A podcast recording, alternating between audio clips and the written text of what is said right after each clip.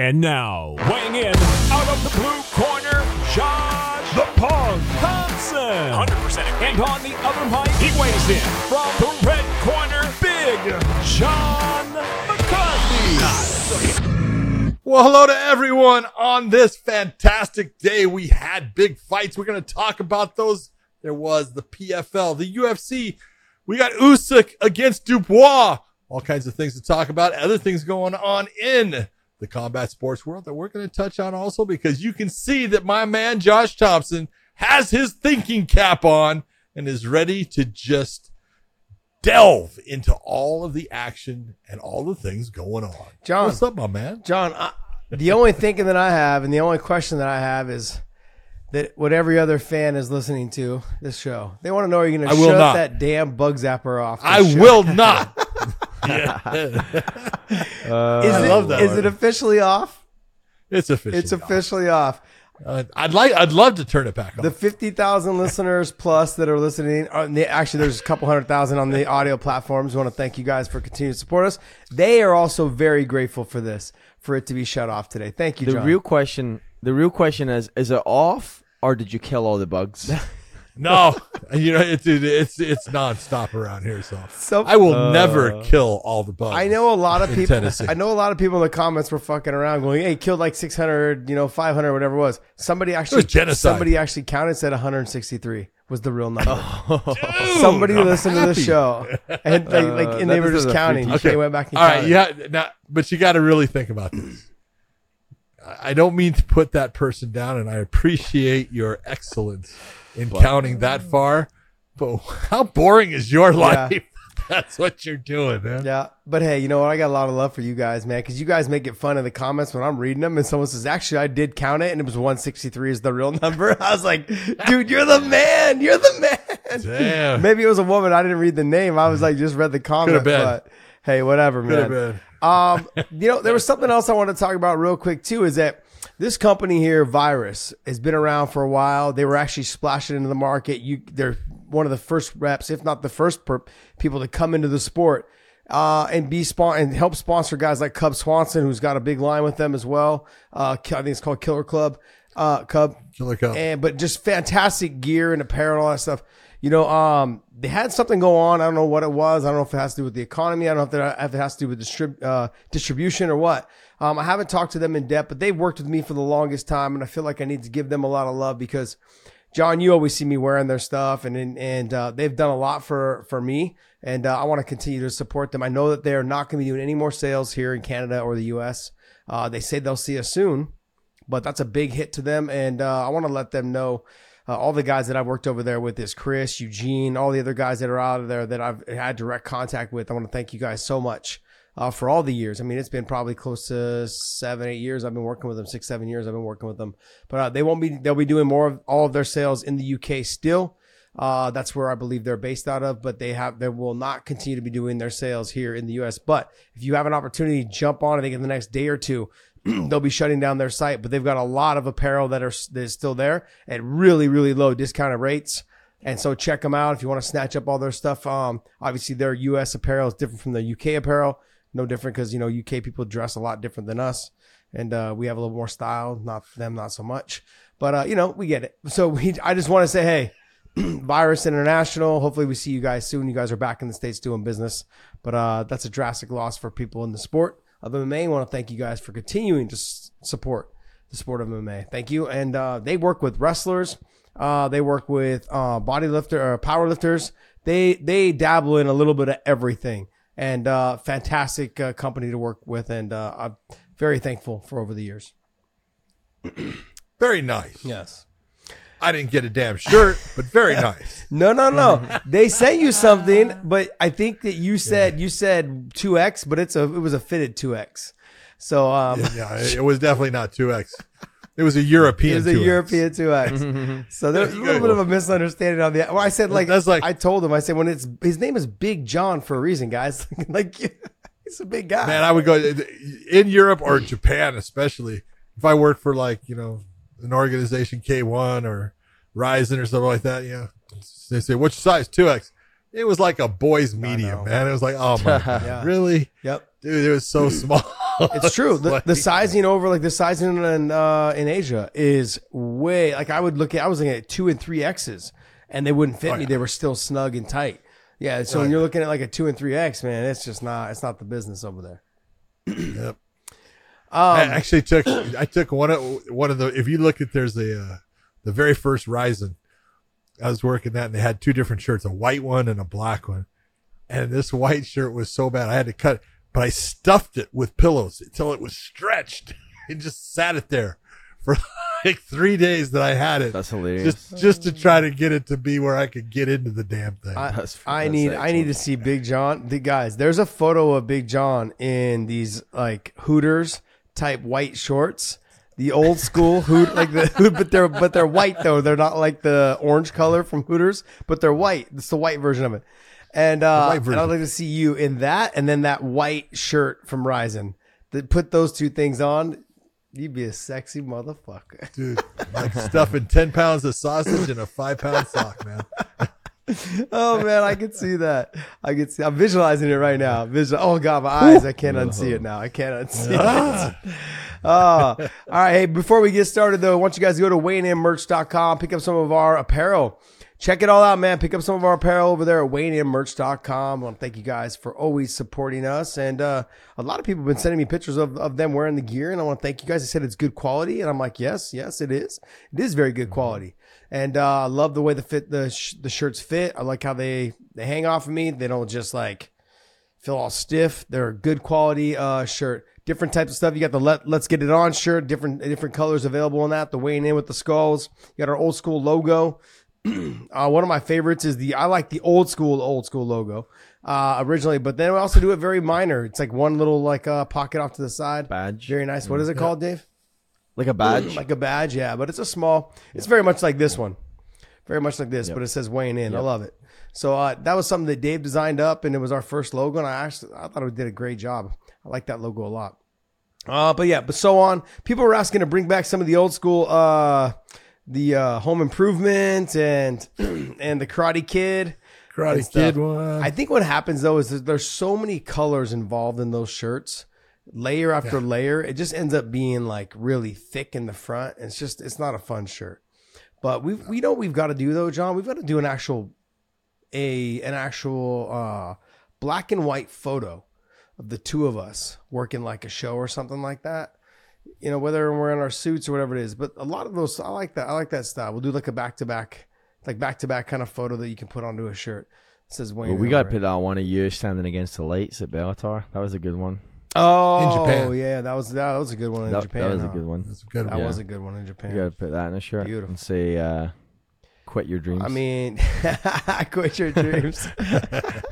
Don't put that. That's horrible. what an asshole. never, never, never quit. Oh, it's your so dream. great. Uh, All right, then hey, also too before we get started, go to onlyfans.com slash weighing in, onlyfans.com slash weighing in. Subscribe to us over there for free. And uh, you know what? Let's get right into the For free. Let's get right into the UFC main event. Let's go. Max Holloway versus Korean Zombie. A lot of a little tear jerking after this fight, but the fight was good. It was a good fight. The uh, sun a little hesitation. I thought it was a fantastic fight. I got to be honest. I thought that Zombie was going to be a lot more hittable in those earlier rounds by Max. You could see that something was going on with Max, whether it was the Maui situation, whether it's just Yep. just I understanding that. he needed this win to kind of keep him in that position to be number one next in line for a title shot, you know, to do it again against Volk. All those things are weighing on his mind. Like, look, if I'm just sitting here spinning my wheels, you know, and I'm not going to get that title shot. Like the motivation starts to creep out.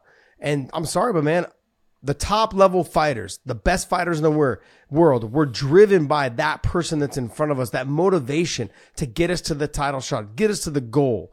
And he understands what it takes to get there. That's why he's still the number one contender. He's just lost to that guy three times. So are we going to see number four? I thought I thought he deserves to see number four. But that being said, he I felt like there was a little bit more going on with him mentally, maybe because of Maui. But I also think Korean Zombie had something going on with him mentally, understanding that this may potentially be his last fight. And he fought a little bit a little bit harder. He fought a little bit more aggressive. He I know he normally yeah, he- fights that way. He does, but he, he did change up, and you could see it. One, I looked at it.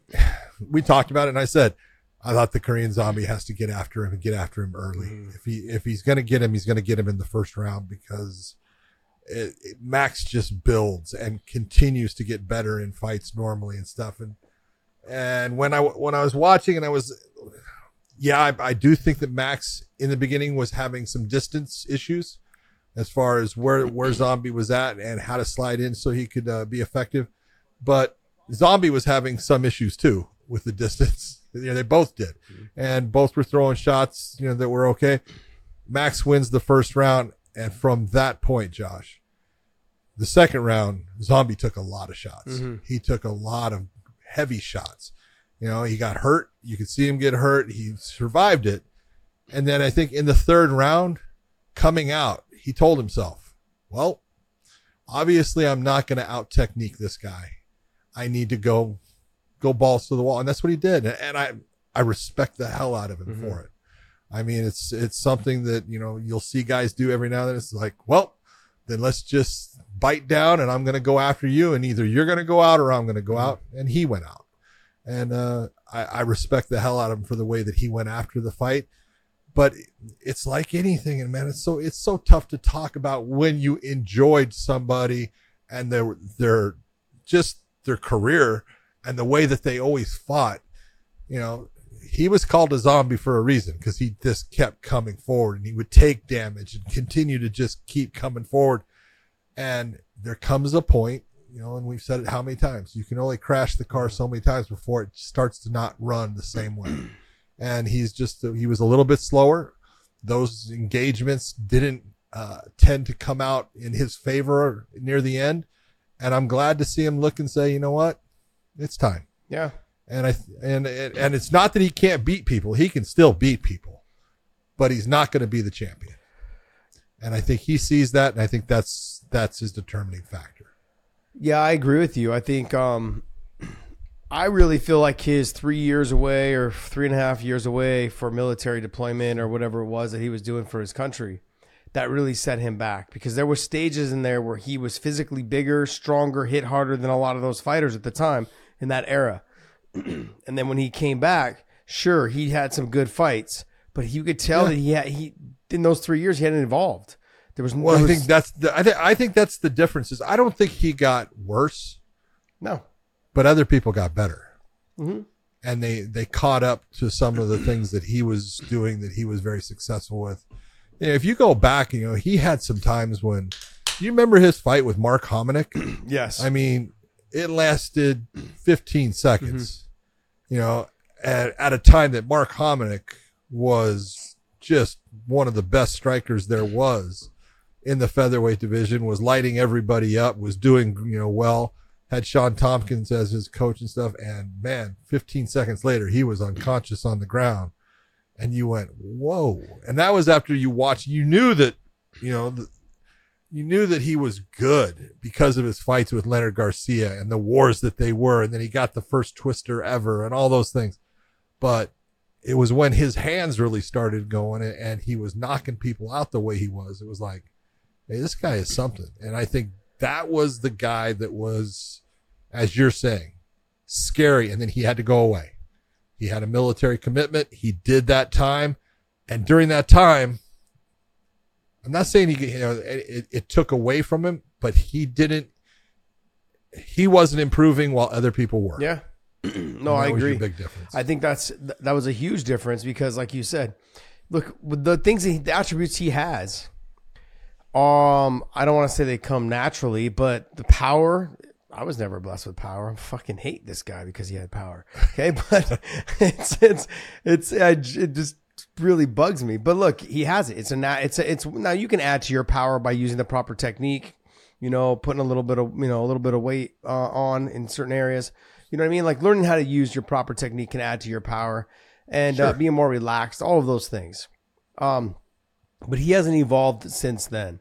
Um, when I look at the when you're talking about the Mark Hominick fight, it's funny that you brought that up because I was actually thinking that same thing. Because in that very first exchange with Max, he caught Max off guard, and Max was like, "Oh mm-hmm. crap, this guy can pop." Ooh. okay, he's got He's pop. got some pop, and he, you know, he kind of knocked Max back a little bit, and Zombie just thought, okay, look, I just got to keep this pace and keep this pressure in front of him. He didn't have as much output as he should have in the beginning rounds, but a lot of that was because Max's speed and the way that he was mixing up, feinting to the body, then coming back up top with the left hook. All of those things were he could, throwing he couldn't off. miss with that left hook No, for a he- while. yeah, he couldn't miss for a while. Max was Max was on point, but I was saying that is in the beginning, Zombie had moments in the beginning to really kind of put him away, but you could tell that he was. I don't want to say he was enjoying. Uh, he was taking in the moment. A lot of it was I don't want to get caught. I don't want to get caught. I got that feeling from him. Normally he would rush in on certain things. Um, you know, when he hit you hard, he'd come and rushing in. That's what he did in the third round. He, he would have there was moments in the first and second where he had hurt Max and the the guy who came out in the third round is that that if that guy would have showed up in the first second round the fight maybe would have been over. Whether he would have won or lost no one knows. But I'm saying that it, he could have while he was still dealing with Max not knowing how much power he had and how good he was in certain areas that's the opportunity to catch him off guard. Now, look, I don't want to. I don't want to sit here and take anything away from Max. Max fought fought a great fight, and like you, I think you pointed out perfectly the fact that as the fight goes on, Max gets stronger. He's that type of fighter.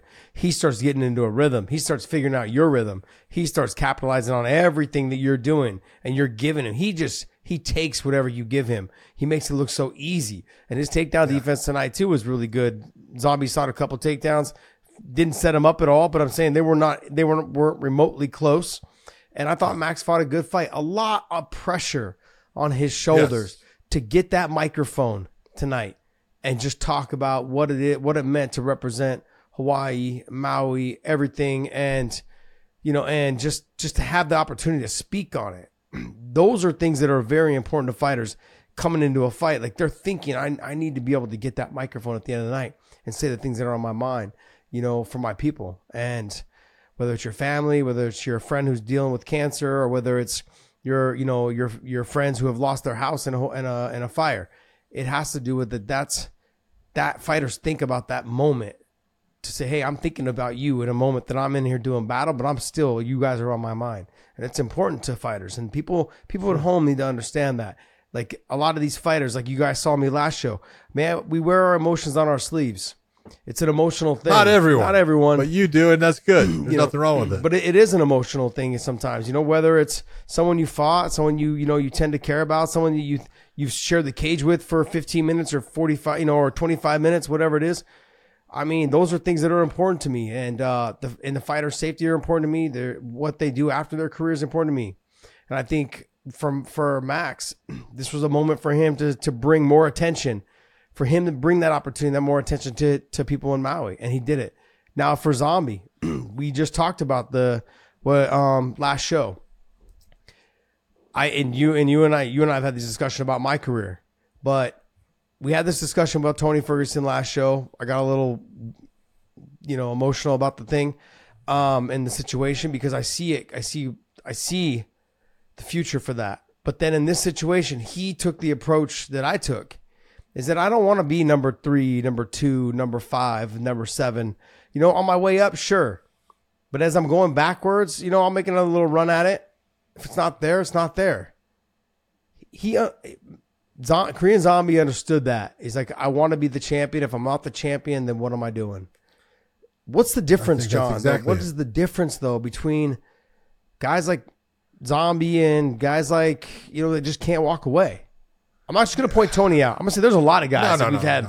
We've had, No, you know, I think first off, let's just be honest. There's there's an identity that goes with being a fighter, and that is who you are. Now, see, and this is a lot of people are going to sit there and talk about. Look, I fight, but that's not who I am.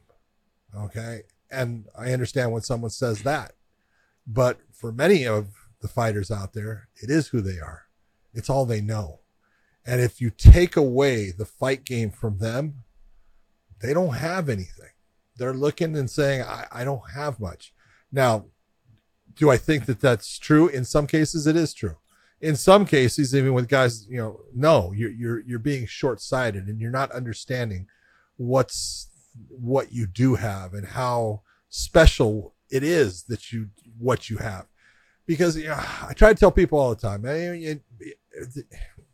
people get, you know, addicted to their jobs, to their lifestyles, and they think that any change in it, you know, it'll be the end of them. That's almost the way they look at it. You look and you go, man, you- you're you're not looking at this the right way because I don't, you know, it's and you could take people from I don't care what, you know, position, platform. I always say, you know, when it comes to like chiefs of police, they don't leave. You know, I don't know why they don't leave, Josh, because as soon as they leave, they're nobody. That position of power, all that power that they have, and they have power, they're the leader of this person to that person to that person. It's just running down. They're look, they've got power, and it's the moment they leave, it's gone. You know, and you can take a look at someone like a Dana White. You know, could Dana leave the UFC? Absolutely. Has he done a great job? Absolutely. Would it will will the UFC function and go on without him? Absolutely. Okay, the whole thing. Oh, it won't. I don't care who you are, and I say it all the time. Look at they they get they they get a new president of the United States at least every eight years. If they can replace that person, they can definitely replace you. And so anybody can be replaced, but you have to look. The thing to look at is when you leave your job, it's over. And yeah, people will sit there and say, "Oh, you were a great, bye," and you're forgotten. Your family will not forget you.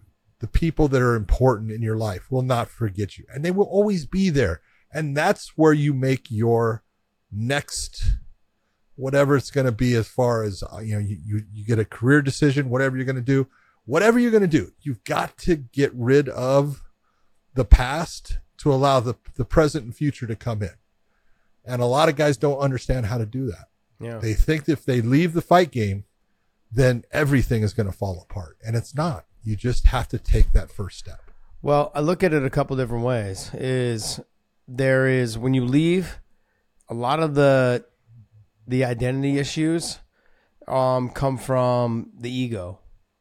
And I'm Sure. and I'm going to be honest, like even for myself, you know, the Bellator uh, analyst job came along. I loved doing it, and that was a that made it easier for me to retire. Um, there was that, and then on top of that, you know, we started working together doing the podcast, and the podcast does you know pretty well, and so those two things, and then you know, and then other things that I was doing on the side, gym stuff, owning gyms, you know, owning other little, little things that I've done before I quit fighting, um, all of those things. I'm you're not I'm not getting rich off of any of them. You know what I mean? But the thing is, is, but I enjoy John. You and I have talked about, but i wish you were because then you'd be getting rich too if we were doing for what well yeah something like this, that. but we do this because we really do enjoy it. I mean, that we have been lucky enough uh, to do you know decent. Um, you know we're having fun with it. Though. We love doing this, but a lot of it is the ego. Is I'm thinking now, look, like what else can I do? Because there's other things that I, I've got time. I've got time because, you know, Bellator is, you know, once or twice a month. We do the podcast twice a week, which I can do this thing anywhere in the world with my, with my setup that we can just put in a backpack and leave. and all my other little things that I have, you know, percentages in that I own and stuff, they all run themselves. I don't have to do that. Um, so what else can I do? Well, I've thought about it. I've thought about like, I'm, I'm too old now to join the military because I would love to join the military. I still would. Um, I'm too old to join the military. um, I've thought about trying to be a police officer, trying to be a firefighter. Like those are things you can still do, but it is there is a cutoff line. I would imagine, right? Soon. oh there is Yeah. So, you know, there's there's a cutoff line there, but I think that what I think a lot of it is pride. Like fighters sometimes will say, like, I went from everyone recognizing me in Las Vegas at the craps table, or walking through the the, the casino, or walking out in the bright lights, all these things, right? And now I'm applying for a job as a police officer or you know um whatever it is firefighter or fucking at a grocery store or or an electrician. Man you were you were a UFC fighter or you were a whatever fighter. You know what I mean? Like that that's that's a that's a tough pill to swallow for someone who gave up you know 20 years of their life to go and do and but you uh, like I said the other day on the on the mid on the midweek show is that you have a whole nother life after fighting It could be another 40 years. You made a lot of money, whether he made a lot of money in fighting, a lot of fighters made a lot of money and some didn't. But you've got to fund the rest of your life. And here's the only thing it's hard to fund the rest of your life when you have no idea when it's going to end. no. That's what people don't wrap their head around. It's like, how do you save for the end when you don't know when the end is? God bless her soul. My oh- grandmother's 95. My Okay. grandfather did really well, but like you don't know when the end is. Luckily, she, he he did really well, but like normal people are like, okay, how long can I do this? I don't even know where the money's coming from. They can't work anymore. So, anyways, I'm yeah. Go ahead, John. Now I, I look at it and, I'm I know how I was, and I and people that are competitive, and no matter you know, especially competitive sports, when you were 20 years old, did you did you think that you know you were going to be 40 someday? No, actually, I thought I was gonna actually be dead by 25. So the same here. Yeah, I thought I was Okay, gonna I can tell you right now. You know, when I was you know 20 years old, I figured if I made it to 30, hell, I did good. You know, I'll do really good making it to 30. Yeah. you know and and that's the way a lot of guys think they don't think of uh, i got to think down the road you know you know no down the road is you know that's next month man and i and and they'll live for today and not put away for tomorrow and that's the way a lot of athletes are not only fighters you know football players basketball players baseball players there's a lot of people that have made a lot of money that are absolutely broke Yeah. and so, you know, I, I, the one thing that I think is nice is when you can see someone like Zombie be able to step away, and he's stepping away with confidence that he's going to be okay, Mhm. and that's the way it should be. Well, because I think he, like I said, once you wrap your head around the fact that this isn't who I am, fighting doesn't make me. Like, sure, I've developed great connections throughout. Like, one of the hardest things for me to do was, and John, you and I have talked about this a bunch of times, personally off camera, is my hardest thing for me to move away from California was not the state. And I was born and raised there. I mean, I know I went to high school up in Coeur d'Alene, Idaho, and uh, shout out to all my peeps. Okay, uh, but you know what I mean. Like for me, it was it, it wasn't even so much leaving my family that was all there. It was all the connections and the people and the friends that I had developed over owning all my gyms. You know, developing relationships with the young kids that I had trained. Now they're all some of them are fucking. When I started training them, John, some of them are going to college now. One of them. Oh, I know. Trust me. So I have, I have the same thing. I, am- um, I got him out of college. I'm like- you know, entire wrestling career done. Yeah. You look and you go, "How's time gone?" It's but gone. but you look and you say, "It is. It's very difficult to leave the situation of right now. You're in that position where you can say, I can. If something happens, I know where to go and how to get it fixed easily Yeah. because I have I have people in all these different things. And when you step away, those people are going to start to drift away a little bit because you're just you don't see them as much, Mm-hmm. and you know eventually things drift off. And so you're right. You've got to reestablish new relationships. There was I had some family like my aunts and some of my my niece. She had gotten a flat tire on one of the highways there, and literally just called AAA. And I called my buddy and said, "Hey, just get him, just take the car directly to my buddy's tire shop." Shit was fixed within 20, 30 minutes. She was back on the road on her way to her college, you know, school. Uh, you know, just other things too. Things someone broke into my gym. Being able to call the cops that I know on the police force, hey, looking into it. Versus the city of San Jose, they send out these I don't know what they were. They were like just community people that came out, took down notes, and then they sent it. They filed it to the police. Like a report. Yeah, it was a report basically, and then nothing ever happened. But like you know, just figuring out, hey, yeah, and then you get a little backstory on it. Hey, yeah, that same person that we saw in your thing broke into the church down the street, broke into the people down there, broke in. So we're we're gonna keep more police force around the area. Those are the connections that you're trying to develop. That you it takes years to develop. You know, a lifetime pretty much. And uh, leaving all of that is really what was important to me um, you know, because at the end of the day, when when when it's you're laying on your deathbed, it's not about how much money you made. It's not about how much fucking time you spent on social media. It's not about how many fucking chicks you banged out, fucking how many how many drinks you had. It's not about any of that. It's about the relationships that you made and that you have been able to carry through you without your throughout your life. And those are the most right. important things um, when you're talking about your life. And I, I'm happy for Korean Zombie. I thought he had a great career. Uh, I felt like he was set back because of the military obligation he had to his country, but I also honor the fact that I think that's fantastic. You know, um, those are that's a. I, I think it's a very. That's fucking very awesome. I think it's. I think it's something people should um speak highly of about him and you know countries that do that. Uh, I think for him and then with Max, congratulations, man! Fantastic fight, fantastic ability, and there's a lot, lot weight on your shoulders. You came through. I know we went off on a little, on a lot different rant about this whole thing. Yeah, we definitely went Sorry, off we we, sh- we went way off on all this stuff, but you got to you got to Yeah. give it up for Max Holloway because he went and did what he was supposed to do against a guy who's a really tough fighter in a situation where you know his emotions could have been just you know a little bit off based upon all the things that were happening. He had to keep his you know his mind mm-hmm. sharp. He had to keep himself you know on target, and he went out and did exactly what he was supposed to do. But the one I, the one thing I want to give up I want to give up the, to the UFC. Very nice job of at the end when Chan Sung Jung, the Korean zombie, is walking out. You started to play zombie again, and you got the crowd singing the song, and and man, that that was something that he will never forget. Mm-hmm.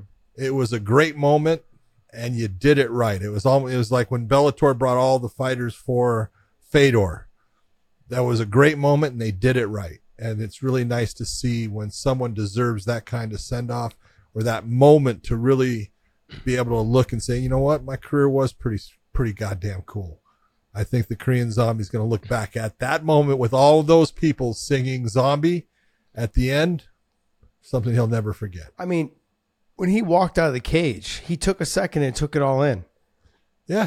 I mean that that lets you know that he was really appreciative. He understood the the um the situation. He understood what was going on. He's like, hey, because a lot of times when you get done, the moment captivates you too much, and you just you rush out, you walk out, you just hey everyone, bye bye bye, and you let that overwhelm you, and then you don't really take it in. He took a second at the top of the steps right before he stepped down those steps and left the cage for the last time he just looked around and he actually smiled, you know, and uh, and I think and you got to remember it was a main event. Most people just bounce out and leave. There was a crowd Exactly. still there Oh, they- singing that they- song, Man, I'll tell you what, it, it was awesome. and It I, was an awesome I've, moment. I've got to ditto what you said about the UFC. Great job on utilizing that moment to let him know what he meant to the sport. I thought it was fantastic, man. I thought they did a great job with Robbie Lawler. I thought they did a great job with Korean Zombie. Fantastic, Yeah. both of them. Yep. So good I for agree. them. Because remember, they did the video thing for Robbie. yeah, he did a great job. with Fucking Robbie. awesome, man. Awesome. So good stuff. And uh, yeah, awesome. Next fight. Anthony Smith taking on Ryan Spann for a second time.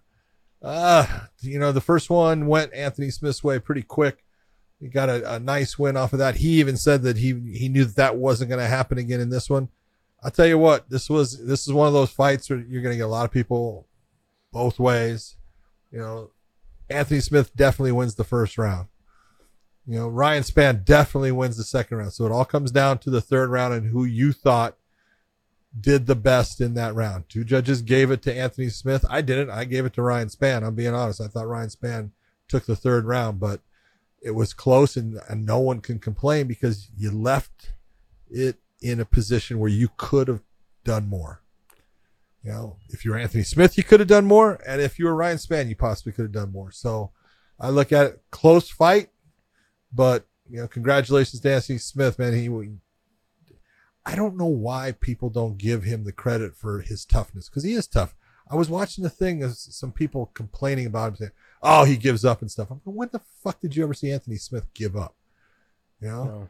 They actually they were actually saying, you know, and he's not smart. He could have gotten a win against Jon Jones if he had just, you know, if he had just taken the disqualification. It was like, holy, now you're gonna hold it against someone that he did the thing that is hard to do to sit there and say, I'm going to continue on in the fight. Oh yeah, yeah. Let's let's take that take that away from him. Anthony Smith has been a dog for years. He's a stud fighter. I enjoy watching him. He goes out. He's got the good technique. He kind of looked like a Muay Thai fighter in this one a little bit more. He kept on, you know, a little bit more straight up and down, bringing the leg up. But you know, good fight back and forth. I think Ryan Spann is going to be looking and kicking himself later on about that fight. Well, we look at you just brought up the the Muay Thai thing because I was going to bring that up as well. But I also look at guys that are having success um, stopping the calf kick, and those are the guys that are standing like that. What it is is him. You got Charles Oliveira, who's I think originally started doing does it that. all the time. He does it all the Yep. time. He lifts the leg, but he lifts the leg continuously to stop from getting calf kicked. But he did that a little bit before also. But it just kind of worked out for him and stuff in the calf kicks or not allowing the calf kicks to actually happen. Yeah. That being said, Charles Oliveira is a fucking beast on the ground. So Charles doesn't care if his back leg gets swept out from underneath him. He ends up on bottom. Anthony Smith is good on the ground. He is very good. Their first fight, I believe, ended in a triangle, right? I think Anthony Smith yeah, triangled no. him. Yeah, he got so he's good. submission. He's not. He's no slouch off of his back, and he's good on top. Um, but I like the fact that he tried to make the adjustments because I know that he had was taking some calf kicks in his previous fights, and they were having an effect on him. Now people just think because oh the calf kicks happened in the last fight that they're gone. No, no, no, no. Calf kicks are something that, if done right and continuously, will do damage to your leg for the rest of your life. So ask Rory MacDonald. His actual oh, yeah. muscle tore off of the bone partially, and so like he couldn't take calf kicks at all. That's why he's that's why he retired. I mean, a lot of what I've heard, like he obviously was losing the love for, for fighting, but Yeah. he just he just realized his body was so banged up. His nose, he's got basically like a, a fake nose. He's got one of those plastic noses that if you hit him properly, it kind of like separates and it's a fiberglass or plastic nose or bridge or whatever it is. And then he's his calf bridge inside. Yeah, his calf's all fucked up. So it's um you know, and that right now is kind of taking over the sport. So how do you expect to carry on in the game if you don't make adjustments? And he and Roy was someone that always had a wide stance. It's the way he fought. Whereas Anthony Smith, he's been around the block a long time. Sure, he's taken some damage, but he's also fought the best guys in the world. And he's a fucking savage. He's never been a quitter, and he's fucking one of the best 205 pounders ever to walk the face of the earth. I think he's a fantastic fighter. He's making the adjustments that he needs to make to continue on towards trying to be the world champ. I honor him for that, man. It's not easy to change everything that you've done, you know, and uh, and also to get a win off of it. Now, I don't. Yeah. like, for you, uh, you said you thought Ryan Spann won. I honestly looked at the third round. I almost thought it was a draw, John. Yeah, it's close. I, I, I, just- swear, the only reason I thought Ryan, Sp- I thought he actually landed the harder shots in that round. I thought he had more effective strikes in that round, and that was. But like I said, neither guy can complain No. when you look at that. And people, you know, someone's going to say oh, it's controversial. Not controversial at all. It was a close fight. Yeah. It was easy to see that Anthony won the first round. Easy to see Ryan won the second, and then the third. It could have gone either way, and you know, it's, you're going to get at least two of the judges, you know, going one way. Yeah, it wasn't. I mean, like it was. It should have been controversial. No one should be sitting here going, No. "Oh yeah, it was controversial." No, it was a close fight, and then close fight. the way it went is the way it went. That's it. Uh, next fight. ah, that, you know, I gotta say this one disappointed me. I'm sorry. Really? Giga Chikadze, yeah, it did because and Alex Caceres. I man, you know, I was I was looking for more of. I don't know. I, I don't know what I was looking for. I, I think I was looking. For that's the problem. for- You didn't know what the fuck you were looking for. That's why it disappointed Well, you. No, you I was looking for like already. Clay. I was so happy with Clay Collard against Shane Burgos, so Oh, we'll talk about that one. Don't bring that in here and start I- ruining this I was- guy's moments, man. Come on, I was John. looking for that. I was wanting that kind of fight between these two. No, and it would look. They they both fought well. Uh, Giga obviously landed the harder shots. That was a big difference. And I, you got to look and say, man, I, I, I totally understand. You know, Alex Caceres's, you know, hair is part of his shtick. It's kind of like the Clay Guida thing, but man, it moves so much that Yeah. even when he's not getting hit hard, it looks like he's getting hit hard, and it has an effect. No, I agree with you. Um, this fight didn't disappoint me at all. Um, I got to be honest though, it let me know that Geek is not ready for those top guys, and that has that's not a knock on Alex Caceres at all, but his whole claim is that he's one of the best stand-up guys in the world, or one of the best stand-up guys in in in MMA. I, I can agree with you. You're a fantastic stand-up guy, but Alex Caceres is good on the feet. He's not great on the feet. He's got a different style. But I'm just shocked. That, I'm more disappointed in the fact that Alex Caceres didn't try to wrestle more. That was my whole thing. I mean, I thought he would. Had he tried to wrestle more, because him on him on the top position in the grappling positions, he is head and shoulders above Giga on the ground. Head and shoulders above Giga on the ground. On the feet, At least from what, at least from what we've seen from Giga in the past. Exactly. I agree with you. I agree with you. But I just don't think he, I don't think Giga would be able to make up that type of gap in the grappling that I've seen from him from there to what I've seen out of Alex. Alex is damn good on the ground. His flexibility, his ability to, you know, to hit you from whether it's from the bottom or from the top, you know, to get uh, sweeps, submissions, all those triangles, arm bars, you know, gets the rear naked, He's all gotten- those things. He's gotten very proficient. He is ground. very good on the ground. So all of those things, I, I would have liked to have seen him try to attack that more. Look, and, and Alex has got a fucking beard on him, man. Damn, that guy Yeah, can he take a does. shot. And a all the hype and all the stuff that was around Giga being this great, great kickboxer. Now I get it. You're dealing He with is. he is. He's he's a hell of a kickboxer, man. Because I seen when he was in Glory. You know, I didn't ref him there, but I was you know working and I was watching his fights, and I was like, God damn, this guy can. No, fight." he can fight, but it's also different when you're fighting an MMA guy. I understand that True. because now you got to worry about takedowns, all of those things. I just there for me, what was missing was the the output and the explosiveness of Giga, um, more so pushing the pace on on Alex Caceres. Caceres he started to slow down in the second round. That's when Giga started to take over, but Alex was still there. Alex was still landing Oh, yeah. shots in that third round that could have potentially put Giga down. I mean, those are things that I'm like, all right, well, this this, this shouldn't be this close on the feet. Giga should have ran away with it. I mean, I had it 20, I had thought. it 29 28 because I I had Alex winning the first round. Yeah. So, but uh, overall, I didn't. The fight didn't disappoint me. I just where I was disappointed was I wanted Alex to fight smarter. That's it. Can understand. I so did I, and that was probably what what my disappointment was. But Rinya Nakamura, I'm just telling you right now, I was super impressed with this kid. Super impressed with this kid. Yeah. And Fernie Garcia, they put on a hell of a battle, but I'll tell you what, Nakamura showed Mm-hmm. he is talented. He- He is called the hybrid, and he is a talented young man because his ability to move, and he is fast. He got some speed. and I was like, damn, that was fast.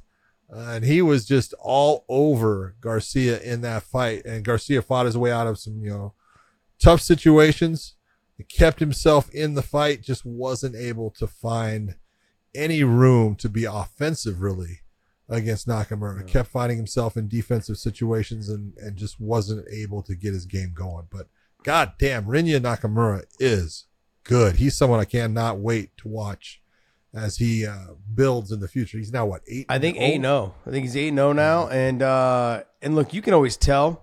I mean, he's number two on the card, right? Because it was uh, no Tafa was first on the card on the Yeah. main card, but Nakamura's number three, so he's closer to the co-main. He's like right in the middle there. But you know that they have plans for him. Oh yeah, There's a market they're trying to get into. That's one. Okay, and two is is that he's undefeated and he fights the way he fights. He came out and did what he was supposed to do. I mean, he put a I wouldn't say he put a beating on him, but he dominated that He put a fight from beating beginning to him. end. He dominated He the fight. dominated the fight from beginning to end. So good good job to him. Congratulations. I'm actually looking forward to seeing him fight again. But I got to be honest, man. The Blanchfield fight and Santos fight. Hello, great fight. Great fight. You Yes. want to know why? Because Tough fight. Aaron, Tough fight. Because Blanchfield reminded me, John, of me, the person that can never win the fucking first round. Okay, because they're a little, they're a little. She slower. did not. They're a little Yeah. slower. They don't hit as hard. They're just in your face, trying to beat you with cardio and technique as you as the fight goes on. She fought a great fight. She didn't let any of the shit that happened in the first round get to her. She stayed with the game plan. Second, third round, she started running away with it. Big shots, great top pressure, great, you know, all this. She made a couple little mistakes here and there, but man, she's she's on her way. Oh, she's on her way. She's fantastic. Well, she she has showed that man, she is a she's just a gritty fighter that keeps on coming and she doesn't get frustrated when things don't work for her. She just comes back to do it again and again. And she just maintains whatever it is, the game plan that her and her camp have come up with. She just sticks with it. And she, that was what she had one shot that landed on Santos and it was a left hand and it bothered Santos. You could see Santos blinking her right eye a lot and just sitting there and closing it. And I thought that that shot started to change the the flow of the fight into Blanchfield's uh, corner a little bit, and that was in the second round that I think it happened. And uh, Santos, you know, hung tough, but just she could not deal with you know that clinch game that Erin Blanchfield had, and and it was a lot of people are saying, "Well, Blanchfield didn't do anything." Oh yes, she did. Yes, she did. She did a lot. You know, all of those, all that clinching, all the little knee strikes, all the, the elbows inside, all those little shots. they add up, Mhm. you know. And yeah, it's not exciting. I'm not. I'm not going to tell you it's real exciting. But if you're the person that's in there, it's freaking Mhm. absolutely exhausting, and it's frustrating to you because you can't get away from the person, and that's Erin Blanchfield's game, and, and she's making you fight her game. I mean, why she won. There's I can give you guys representations of guys uh, that have made their careers off that. John Fitch, Danny Oh, God, Danny yes. Sabatello is making his career right now just directly off of that. The aggressiveness, the in your face, never let giving you an opportunity to breathe. Brandy fucking Couture. Hello. His Randy Couture's career. whole career was about just getting in your face, never giving you a chance to breathe, grinding on you, hanging on you, and when he did get you down, making you pay. That was it. Yep. That was it. Like if you got back up, okay, cool. Just mat return you back down, break your fucking soul and your heart. You talk about the the first guy with mat return. yeah. Look, it was Randy. Yeah. because man, he, he would let you sometimes work your way to the feet. He, he work in that clinch, take you down again. Mm-hmm. Man, you work your way to your feet. It's like okay, That and here it comes again. yeah, the guy that the there was, you know, even though Fitch got a lot of love for doing that, man, the guy that did that to me the most ever in AK was fucking Josh Koscheck. That guy would just Josh- he would just let me get Josh up. was a hell of a wrestler. He was a hell of a wrestler. Josh was a hell of a wrestler. But I mean, he just he I would have loved to have had him in his prime when uh, Khabib was there, because he, he he they'd already had their falling out and you know and that kind of thing when Khabib first come in. But man, I would have loved to have seen the two of them get after each other, because the explosiveness on the feet of Koscheck, the uh the explosiveness on his double leg to his flare and all those things, you know, and to see him go against guys like Khabib, Islam, and Abu Bakr and those guys, to watch them kind of get after each other would have been fun. Would have been fun because Yeah. They would have had some good goes, especially on wrestling day. Whew, would have loved to have seen it. Loved to have seen it. All right, next fight. Ah, you had Junior Tafa coming in, taking on Parker Porter. Junior Tafa's brother had already fought Parker Porter before, so this was uh I'm not sure was it I'm not sure if this was a uh, the first time on the main card for Parker Porter, but I know he had just gotten his black belt in Brazilian Jiu-Jitsu. He's a tough dude, but Junior Tafa on the feet just got power, hurt him early, kind of kind of crushed the space, made a mistake, and then came back and put it on him again. All right. I, I don't know if you paid Go ahead. attention to all this, but this is, I'm going to go right into this. John, this fight should have been changed. This fight, like, there was a moment there in the double leg after Parker had pressed him to the fence. Oh, yes. And Tafa grabs the fence and stuffs the take, stops the takedown that way.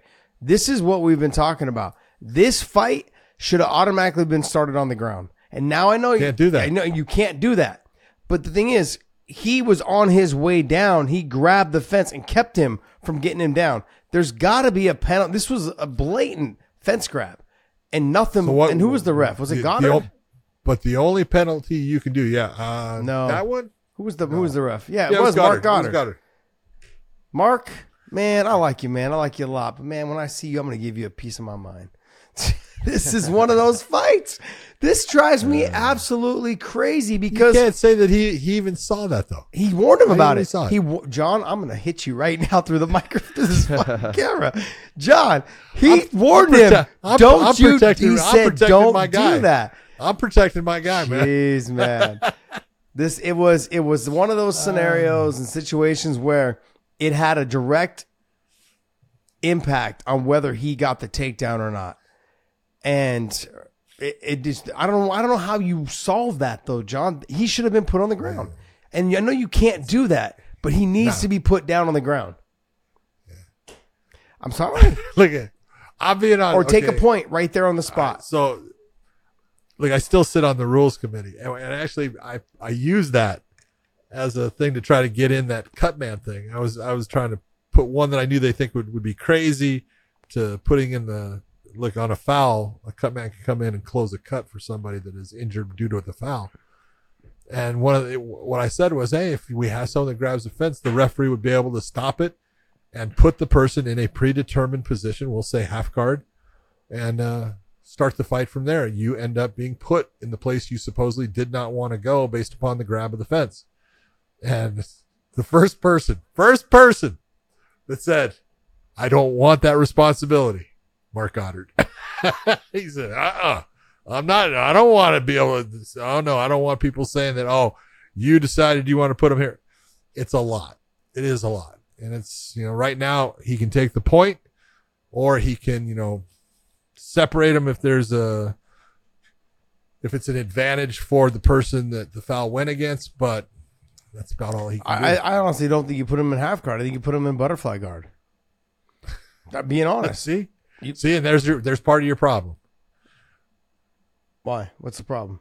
It's a neutral Well- position for. I mean, like you just fouled, so why should it be a neutral? Why should it be a neutral position? well, no, it, you're. I'm putting you on your back, on the underneath me now. When you were should have been, you were up on your feet. You fouled. Yes. You you, you committed Yes. a foul.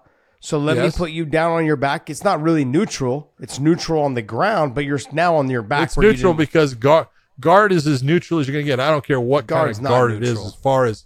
Oh no, it's, it's uh, on the ground. no. Closed guard. Closed guard Anything is- is, it's, closed guard it's is not close neutral, to John. 50 50. Excuse me. There- it's as close. There's no to excuse for what you're about to say because it's wrong. You're gonna get. it's wrong, John. There's no excuse.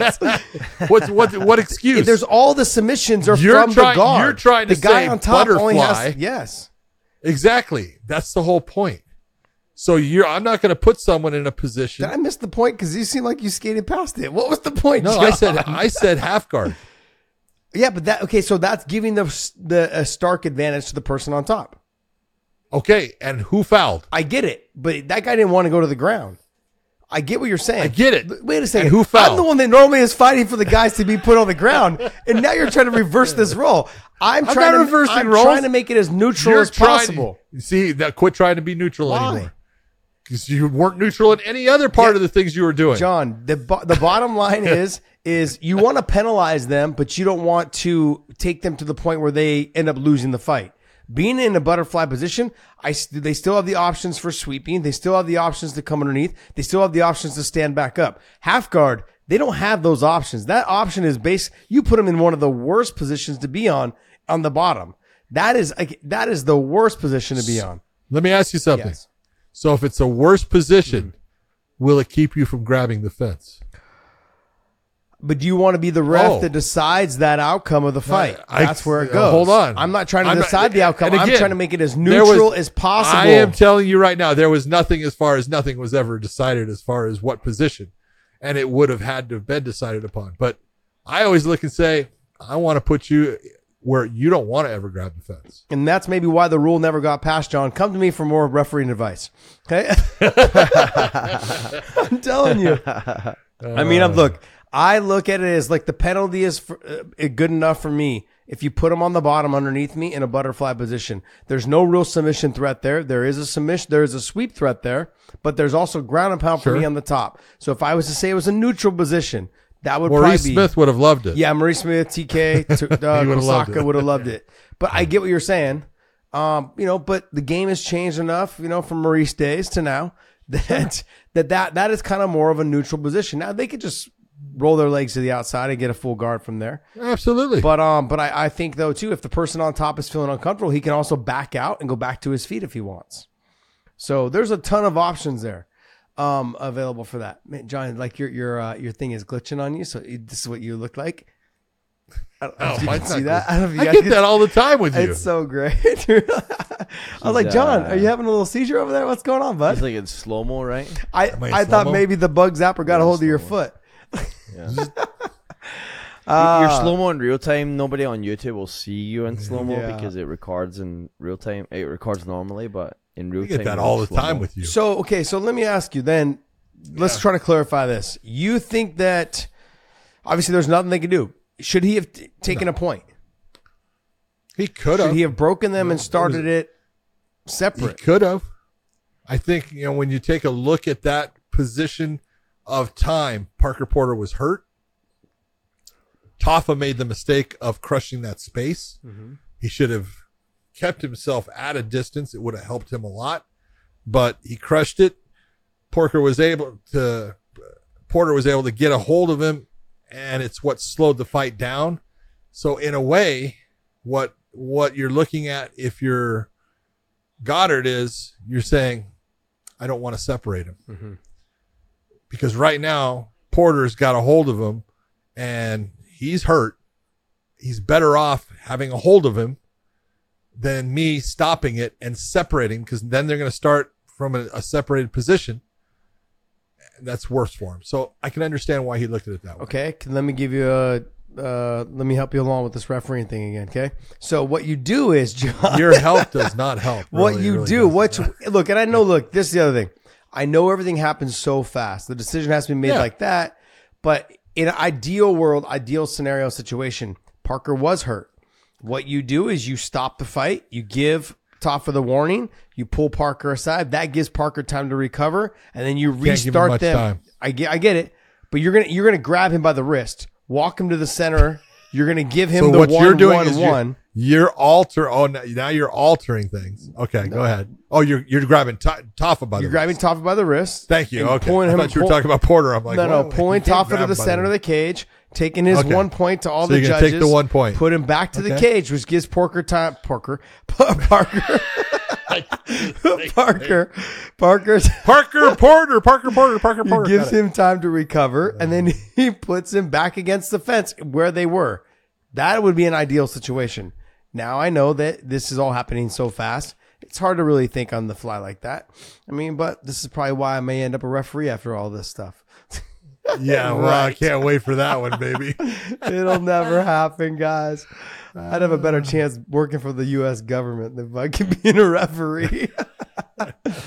oh man! All right. Um. Okay. Next fight. ah, Waldo Cortez Acosta against Lucas Brzeski.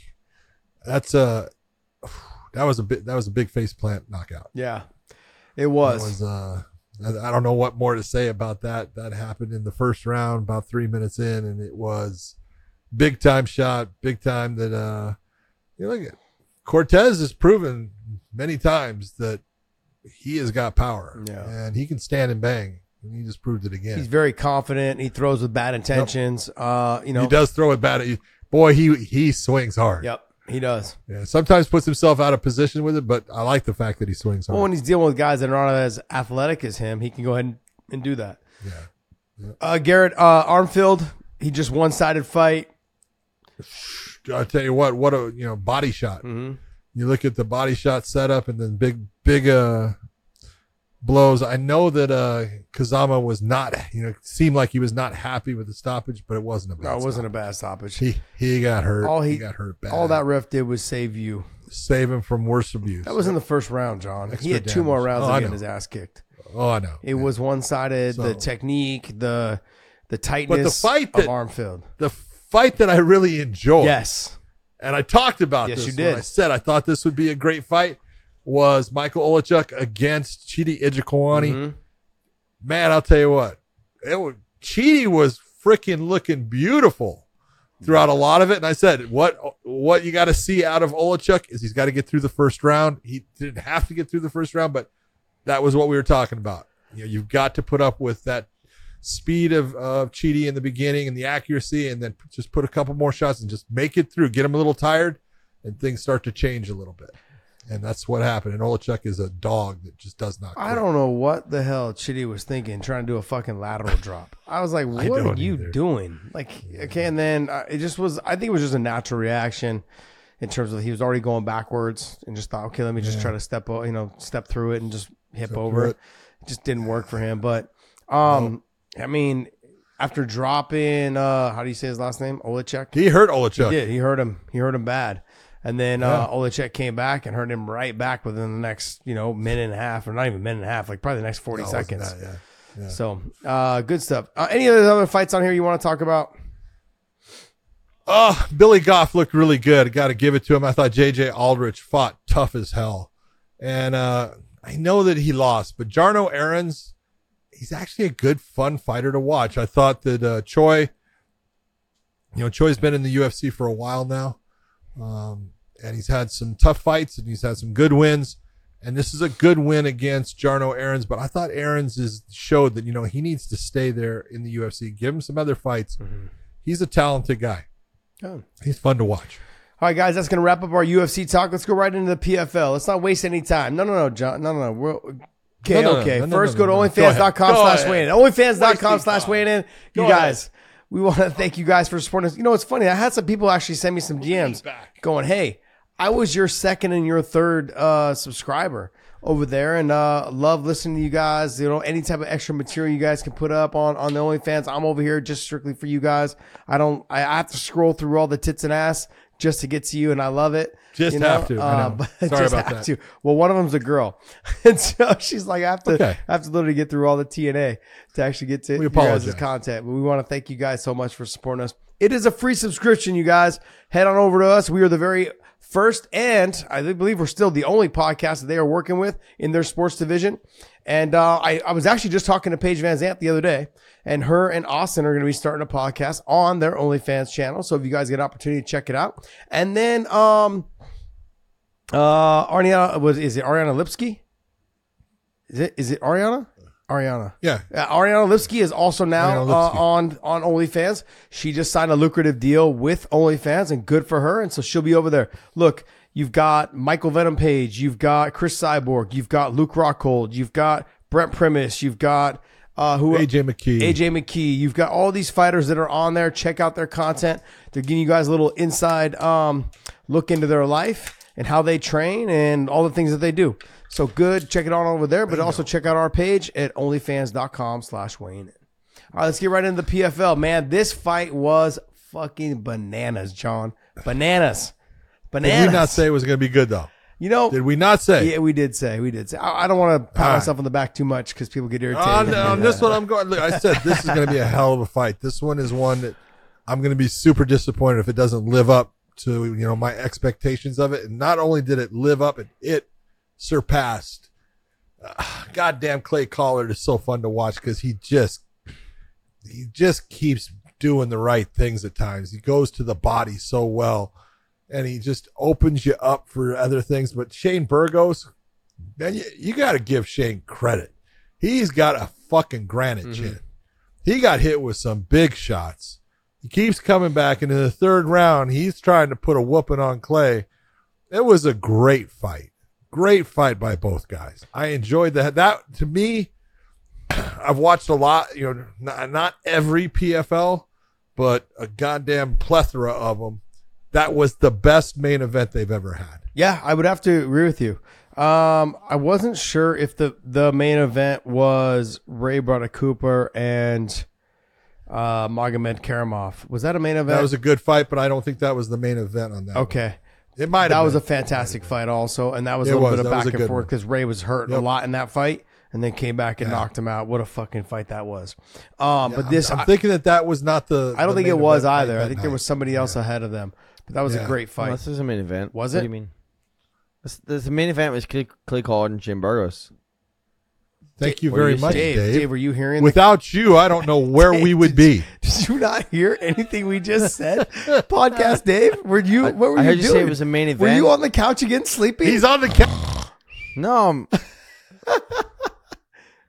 oh Lord. oh, jeez. Oh my God. Dave, Okay. Oh, I All right, said, what were you trying? What were you, what that- were you trying to say, Dave, Dave? go ahead. No, no, you go, you go. I love me some podcast, Dave. Oh man, bro, I he said this was the best main event that PFL has ever had, and I said I don't know was the was the Ray Brother Cooper fight against Magomedkerimov. Magomed oh. Magomed Karamov. They also fought. They fought a couple times, but in the second time, Yeah, the second okay, time, okay. Ray Brother Cooper. the second the second time Braddock Cooper was losing, he came back Knocked and he him knocked out. him out. But I don't think it was the main event of that night. I don't think it was Okay, I, either. I totally meant. I totally. I know. We know. Ah, we got that. we we figured that out, Dave, right away. I love you, brother. I love Well, you. I'm just man. making sure, like, there's, you know, there's a lot of people just, who you're just watch, keeping us right in track, who, right? who don't watch PFL, who might be like, wait, they're talking about like Who? multiple What main events in one show. Oh shit! Yeah. I'm, I'm here for the fans. I'm here for the fans. Yeah, okay, there you go. You're actually here for our amusement, is what it is. It's fucking great. I love it. Um, Dave, this let me just break it down. Clay Collard and uh, Shane Burgos, they had a great fight, back and forth. The body work started early from Clay Collard. he had it started to pay dividends as the fight went on. But what I love the most is that Shane Burgos' corner told him, "You're down 2-0. because he came Yep. out in that third round on fire. Came out dude. Where was that though in rounds one and I two? know. That's the whole thing. But you got look. He was fighting, and he was mm-hmm. fighting. You know, tough, but he could not figure out how to stop the goddamn body attack, and then just the volume of Clay Collard. Every time that he did something that was good, and he did, he had moments that he was doing something good, and had Clay Collard out of position, off balance, spinning, you know, around in the cage. He wasn't able to follow it up and do more damage Yeah. with it and he couldn't figure that out. It, in the third round, he just said, "Let's go for it," Yeah. and he did, man. And he was, dude, he was, he was, you know, obviously I thought he won the round, but he was putting it on Clay, and you, you know, you kind of looked and said, "Man, if there was a fourth round, could this be different?" Yeah. You know, and it was just a great fight by both. Are there championship fights five rounds? Yes, They are. Yes. Okay. yes. This is um next- yeah. The next set will. The, the look, I had said with Shane Burgos at 145, he was somebody that came out with a lot of aggressiveness in the first round, then tend to slow down as the fight went on. Him, he answered a lot of my questions, um, but I also he also cr- created another question for me: Is are you holding back in the first two rounds because for your whole 145 pound career you got tired late, but then now in this fight I was actually able to see you go. You know what? Oh, I've got energy. What am I holding Yeah. back for? Let's go. Because you had a great third round. Great third round. Oh, fantastic. And but Clay did his work. And look, and, and let me like um try to clarify this a little bit more for fighters and for people and fans. You guys got to understand. You we as fighters in the gym, we're training with 16 ounce gloves on, headgear on, elbow pads normally, shin guards, knee pads. All we've got all this gear all over us. Okay, and we're making sure that no one gets hurt. But going to the body is not something a lot of us do. It just it like maybe once in a while we'll you know a lot of times we'll kick to the body a lot. Like myself, like myself, Luke Rockhold, some of our guys would kick to the body quite a bit. Um, Mowgli was one of the best guys at kicking to the body. Um, but when it comes down to going to the body with the hands, a lot of a lot of MMA fighters don't do it, which is crazy Oh, because when you get into the actual cage and you're wearing your MMA gloves, it makes a huge difference on the glove getting through because there's nothing really there.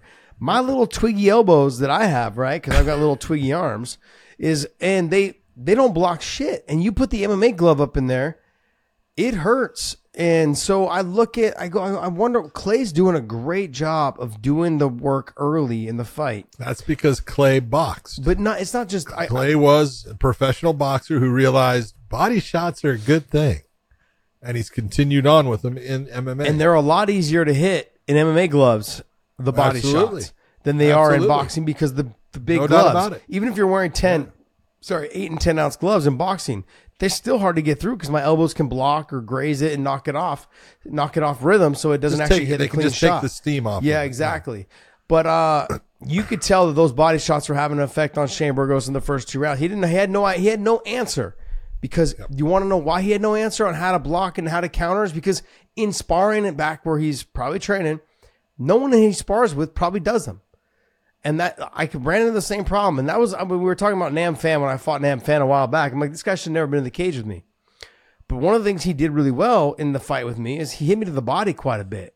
And it threw me off. I was like, okay, no matter what I do, I can't overextend. I can't I can't make sure I throw hard. I can't load up. I can't do any of that stuff because I leave myself out of position. This little guy's gonna hit me with a fucking body shot and drop me.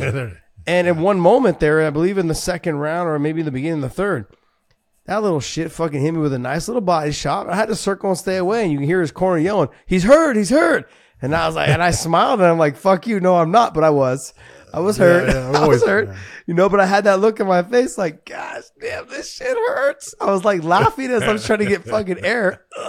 This is so, it feels so great. But no, uh, it's it's one of the most miserable amount of uh, things is to get hit to the body. But MMA guys don't utilize it enough. Clay Collard, it worked for him. Um, I'm looking forward to seeing him in the finals, man.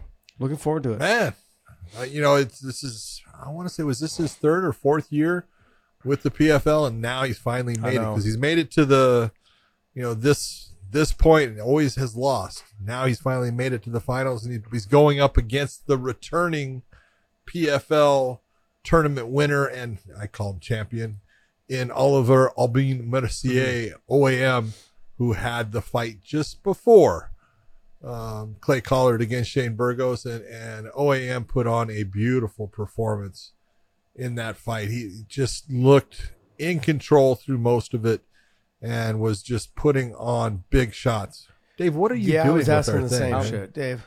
I've got that Big John internet. I don't know what's going on. What's going on?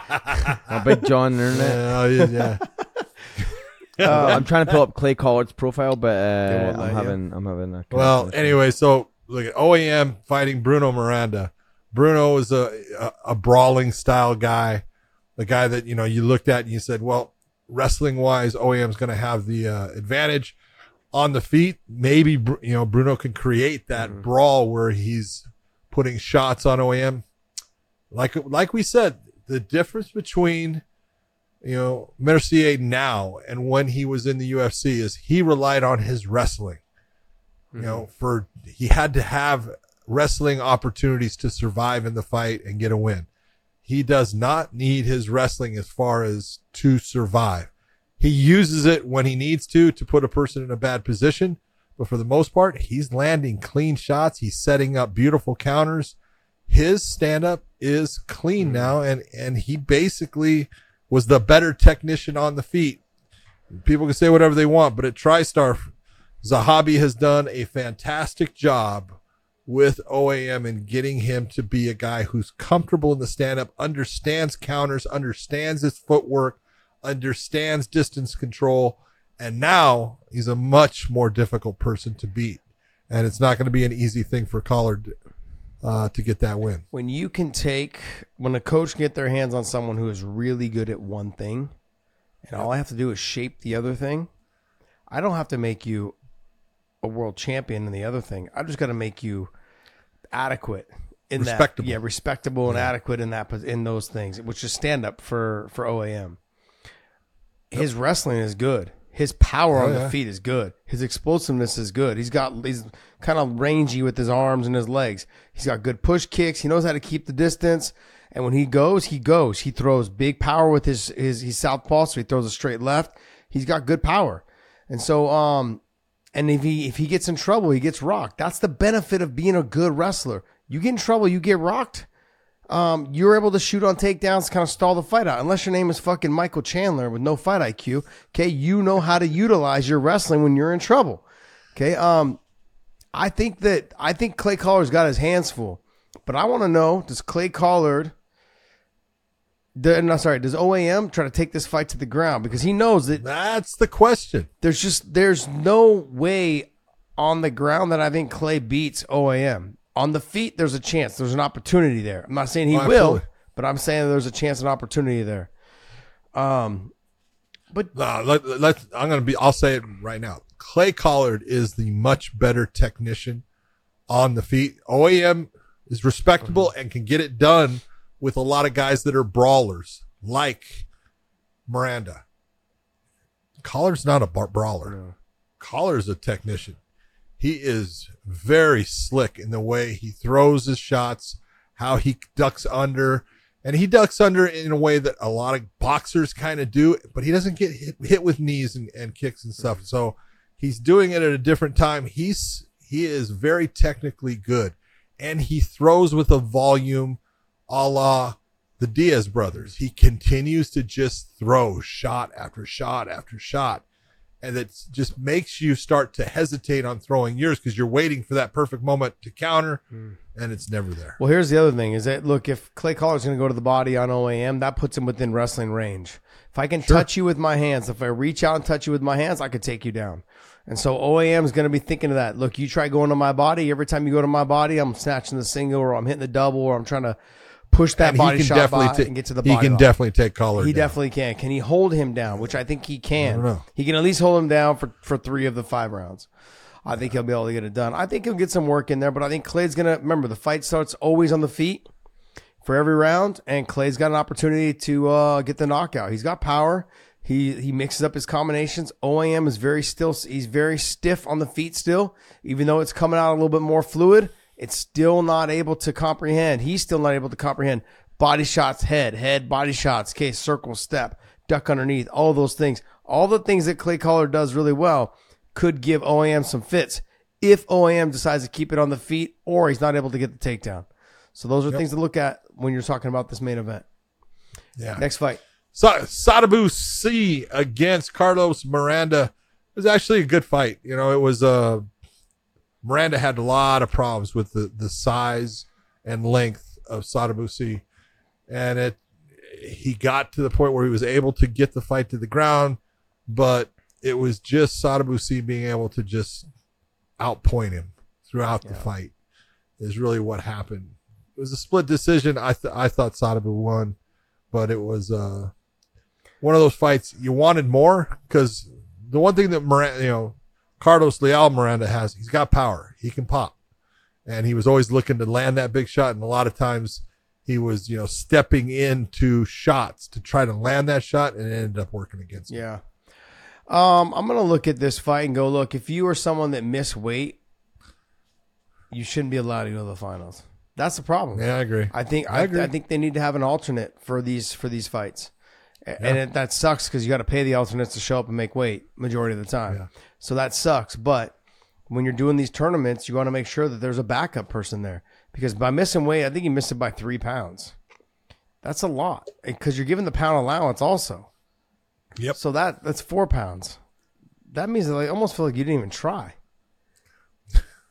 I'm just being honest, John. If I'm, I'm not gonna argue with it. And so that's fr- that's gonna argue with frustrating. That's a frustrating moment. I think if you're someone, It is. You know, and Sadibou Sy being the champion last time, you know, of last year's uh, tournament champion, it's frustrating because you know that this guy's standing between me and getting my goals again, and now I have to fight him. If what happens if Sadibou Sy said, "No, I'm not fighting him. He missed weight."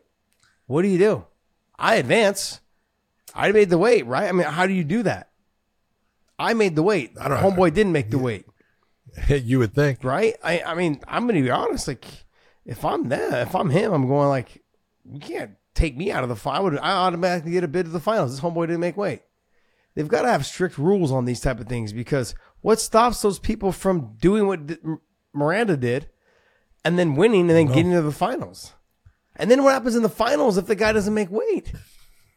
well, it's like anything. You can't win the championship if you don't make weight. But he got to the he got to the finals though by not making weight. That's the problem. I'm not saying anything I'm- about I know that. you're not arguing with me, but I'm pointing this out so everyone at home can can be like, yeah, wait, wait, It- wait. it- Josh making a good point. What the fuck's going on? You are you are making a good point, but it's obviously they have something set up yeah, because you know you would think that they would have alternates. Mm. yeah. This is one of those ones. What I uh, couldn't. the other I don't have the answer for. the other question I have is where the happened? thing. Whatever happened to fucking Ray Brother Cooper? I haven't seen him in Took the it- last two two uh Yeah. two tournaments. He's taking uh taking time off. Good for him. Uh, He's probably enjoying that million dollars he won from beat, knocking out Magomedkerimov. All right. Who? Speaking of, is our next fight? Magomed Karamov against Solomon Renfro. Like, Solomon Renfro put on a good performance. It just wasn't enough overall. He couldn't stop the takedowns when uh, they came. Just overall, Magomed's just a a uh, more experienced fighter. He got the win, but it does make it to where a guy in Magomedkerimov, who has been a tournament winner and the champion of the PFL, takes on the last tournament winner and a champion in Sadibou Sy. So that's really going to be uh, a fight that should be an exciting, fun fight to watch. look, this was a fight where I thought it, I was expecting to be completely one sided, John. It wasn't. No, No, Renfro fought a great fight. No. The other thing as well is that Renfro at the end had the better cardio Strong. and got the takedown at the very end. This is this let me know. Like I saw some flaws in a, a lot of holes in Magomed Magomedkerimov's game. Okay, let me ask you, but let me ask you this: Did he not look like he didn't train for that fight? I'm not going to say that. I'm going to say I'm going to say that I'm going to say that I'm going to give all the credit to Renfro. He fought Okay. he fought a good fight. He put the pressure, he had big shots. He did stuff some takedowns, made it hard for him to get the takedowns, but he did when he did get him. he was able to hold him down a little bit. But I thought Renfro did a good job. Of My man Josh Thompson is always saying, "Oh, that dude looks soft. That dude looks soft." You're not going to say that but John Karamov didn't look soft. he always looks soft. No, he doesn't always. You take a look at his fights against So- Cooper. Yeah, He was in some shape. of these Dagestani guys, some of these guys from from Chechnya, and some of these like they. I don't know what it is, man. Like be, underneath the hairy chests and the hairy bellies, like they they they're a little they look a little soft, but man, they got cardio for days. He looked tired. At, midway through the second round, he looked tired. He looked gassed, and he looked like, okay, look, just get whatever I got to do to get through this fight. Now maybe he'll pick it up for the because he's going to need to wrestle a lot more against Sadibou Sy. Oh yeah. No, he's not going to win the stand up against Sy.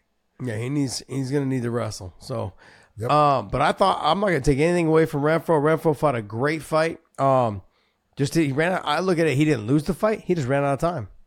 That's the way I look at that fight for him. So That's good, for him. Good way to look at it. All right. Uh any of the other fights on here you want to talk about? Uh, you had the the amateur contest between Ali Walsh against Ed Davis. Uh, Biagio Ali Walsh, uh, again the grandson of Muhammad Ali. He looked good. You know, I it was an early stoppage to a point, Mhm. kinda, but um, you know, it, it's an amateur fight. That's what you get. It's part of you know amateurs is you know you don't let them go as far, but it was an early st- and, and I'll give it to up for you know Biagio. He said he goes, yeah, it was an early stoppage. so The, it was an early Yeah, stoppage though, John, but Ed Davis took some hor- horrific Yeah. shots, man. They were clean. He had three. He took three big shots. Boom, boom, boom, and then went down. I mean, Yep. he was hurt. He was hurt really Yeah, bad. no doubt about it. Uh, you got to give it up for I. Th- I like Alexi Pergande. Uh, he's a good young fighter. He's fun to watch. I'll give it up to uh, Stefanelli. He fought tough, but you know, Pergande. The only thing Pergande, like once you've tried for a submission, and then you tried for it again, and it didn't work out. Don't go for that thing. Yeah. You know, the next time, the next time, the next time, which you did unless it's just given to you there, then take it. Yeah. But you know, he kept on going for the arm triangle, and it just wasn't working against uh, Stefanelli and stuff. But the kid's young; he's got a lot of talent. I think he's fighting out of uh, Kill Cliff, uh, and they're doing a good job with him. He's fun to watch. All right. Well, hey, that's gonna wrap up our PFL talk, and hopefully you guys enjoyed that. Now Dave's gonna give us some news. We're gonna we're gonna have some fun with this news today. Yeah. Are we? Yes, we are. All right. Okay, I'm go just trying ahead, to figure Dave. out what time what time we're at right now. We're about an hour, Hour 22. 21, So trying to take timestamps. I'm taking manual timestamps here. So we got MVP. It's tough to do from the couch. Yep. You know, you know, sitting over here. We got Josh with his Irish glasses on. I'm not sure what relevance it has to uh, doesn't. an American guy and a Russian guy, but um, There's none. But but uh, MVP says he wants a top ten, and you if he t- if he goes to the UFC. Uh, Rakhmonov says, "How about number six? Mm. So be careful what you wish Almost for. What do you right in the middle. Yeah, well, how I kind of like it. what do you think about that? I think I, I to be honest, like everyone talks about Colby Covington, Kamaru Usman, and those guys against MVP. I think personally, this is a harder fight for him for MVP than those two guys. I mean, I look Well, at first off, go ahead. Rakhmonov's got better stand up That, than Colby. Yeah. Colby Covington. yeah. So He's also a lot more reckless with his stand up. He's also can mix in his stand up with his wrestling. Colby Covington and Kamaru Usman are very traditional style stand up guys. Colby is just sloppy stand up, but it leads into his segues to his wrestling. Kamaru Usman has become a really good stand up fighter. But he he's is got he's good- also slowing down with his age, plus a lot of the And he's injuries got good had. power. He's got good power. He's got a great jab. All of those things. The speed of MVP is going to give him some problems, and the ability to wrestle. Now, I've heard through the grapevine that Kamaru Usman has problems with his knees. He's having a hard time getting a lot of the wrestling, staying up with the wrestling because of his knees. um, that's why he's focused a lot more on his ri- his stand up these days. I think the speed of MVP would be a problem for him. Now he may be able to take MVP down. He may be able, but I don't know if he'll be able to hold him down. speed down. of MVP Yes. is going to give everyone. Is gonna give everyone 'Cause you- problems. You, don't realize it until all of a sudden you're in there. How how fast he is and how much distance he can cover. Yeah. I think the the Rakhmonov fight is probably the toughest fight for him.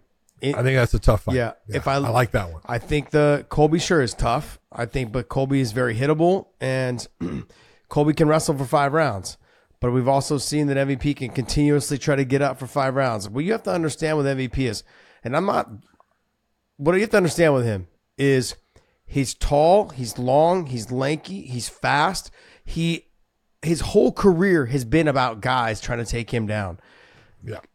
only the best of the best have been able to hold him down. Now, look, I look at Logan Storley. Logan Storley is a better wrestler than Colby Covington. Logan Storley is a better wrestler than Kamaru Usman. He's maybe not. Look, I think he is right up there with them in terms of MMA, but he still has a lot of growth to happen though in the MMA world.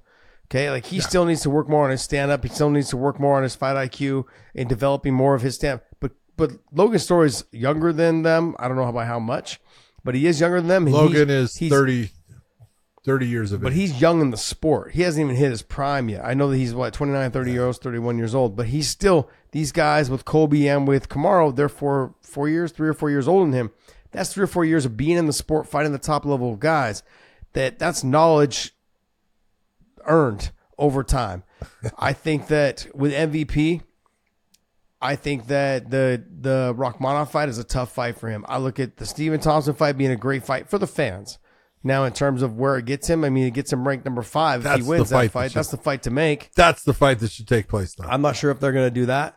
I look at the other guys. Can you pull up the uh, welterweight division, please, in the UFC? Now, everyone's going. Okay, but how about then? How about? How about?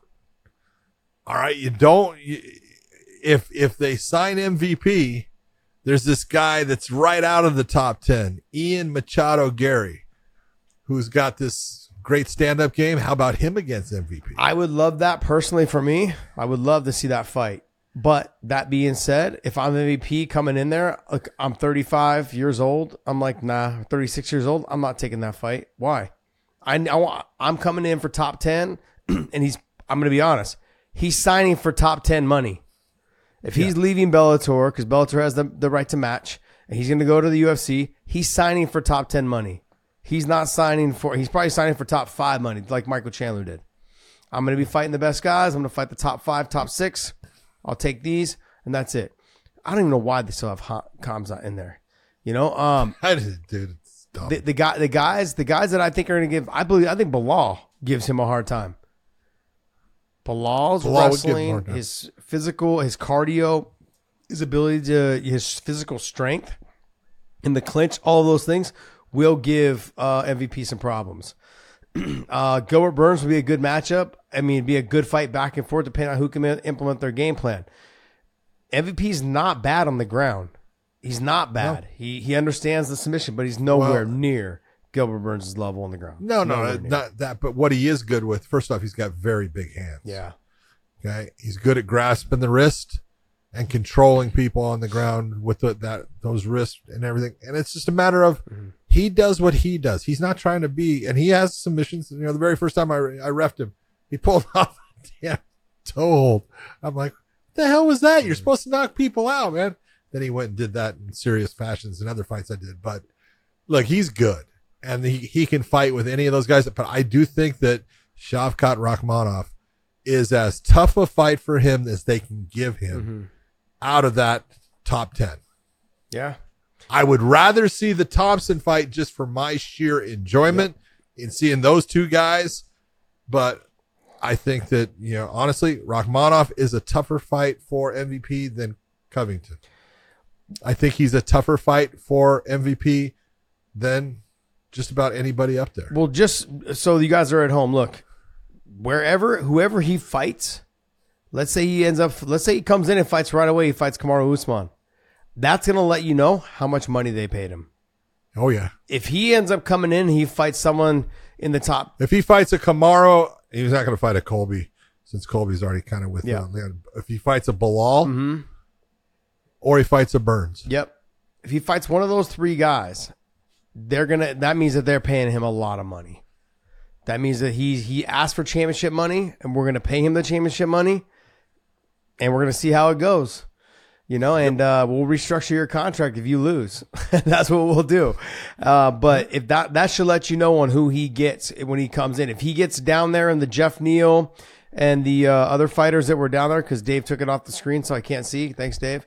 But if he gets into the Sean Brady, the Jeff Neal, even the Stephen Thompson, means that they gave him good money, but it's still like, okay, look, I'll give you one fight at this purse, and then when you get to the top five, I'll give you the other fights at this purse. Is probably what they're doing. What I would imagine. That's normally how managers will negotiate it. Say, hey, I want somebody in the top fifteen, okay, and I'll take it for this much money. Uh, if I do win that fight, then you put me into the top five guy, whoever it is, okay, and then I will take it. Then my contract goes up from then on up. And then they've already negotiated their championship money. Like if I fight for the title, if I end up being the main event, all these other things. On how many uh, pay per view dollars? They don't get any pay per view dollars. Um, But right now, we don't even know he's going there. I think he is. John, come on, you don't know he's going there, but we do. oh, I just based upon them showing him in the, yeah. in the UFC from London. I, I say that, but I would think.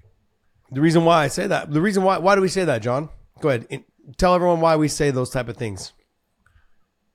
Well, just it- first off, if you're the UFC, you're not going to sit there and put somebody from a different promotion on the screen. There's no reason to. It doesn't do anything for you. But if you're in talks with them and you believe that they're going to be part of your roster, yeah, you want to start to introduce that person to the fan base, let them know, and then your your broadcaster, you know, commentators are going to sit there and say, "Oh yeah, that's so and so," but and it's just starting to get that name out there, and so they can start talking about it. That's what you do. Well, what I what I take it from though is history has shown certain guys that have left other promotions. I'll give you an example: Jake Shields.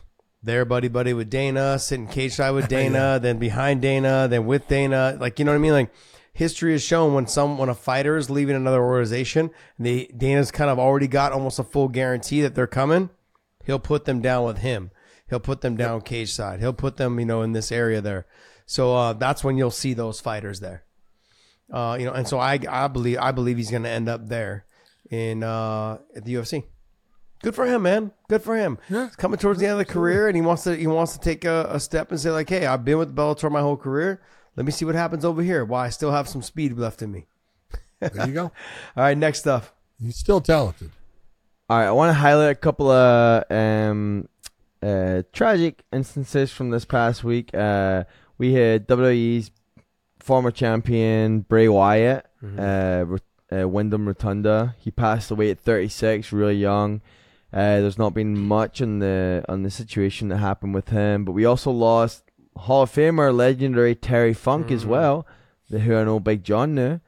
and then Terry, uh, Terry Funk is a classic Yeah. man.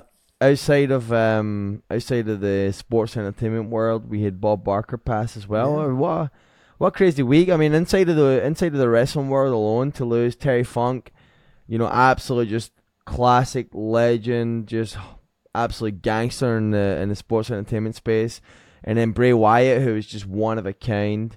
Uh, you know, second to none. Just at 36 years old, same age as me, had the whole freaking had a, at least another 10 years of work ahead of him, uh, potential ahead of him. Just tragic. Uh, want to get your thoughts? Just you know, any, any anything you want to share on on these three? Well, John, I, I haven't seen too much of Bray Wyatt because I don't I don't watch a lot of the current wrestling, and Same John's kind of the same way. But Terry Funk, I mean, I pretty much grew up watching Terry Funk, and Yep. then um, you know, and then first thing that went through my mind was Roadhouse. You know, watching him on there and just the Patrick Swayze, the Roadhouse, and yeah, yeah. You know, what if someone calls my mother a whore? And then Patrick Swayze, well, is she? he just looks at him like, what? so it just it's just one of those, you know. Anyways, uh, it's sad. It's sad when when you know that people you've you grew up watching are gone, but Father Time's undefeated. We say that about sports, but we also say that about life. And uh, we were talking about it earlier. Is that you just you don't know when your time comes. It doesn't matter. It, it could be tomorrow. It could be in an hour. It could be another fifty years. You never know. So um, There- sad, but it's you know it comes in. Shit, fucking Bob Barker was ninety nine. John, 90, dude, he, winner, winner, winner.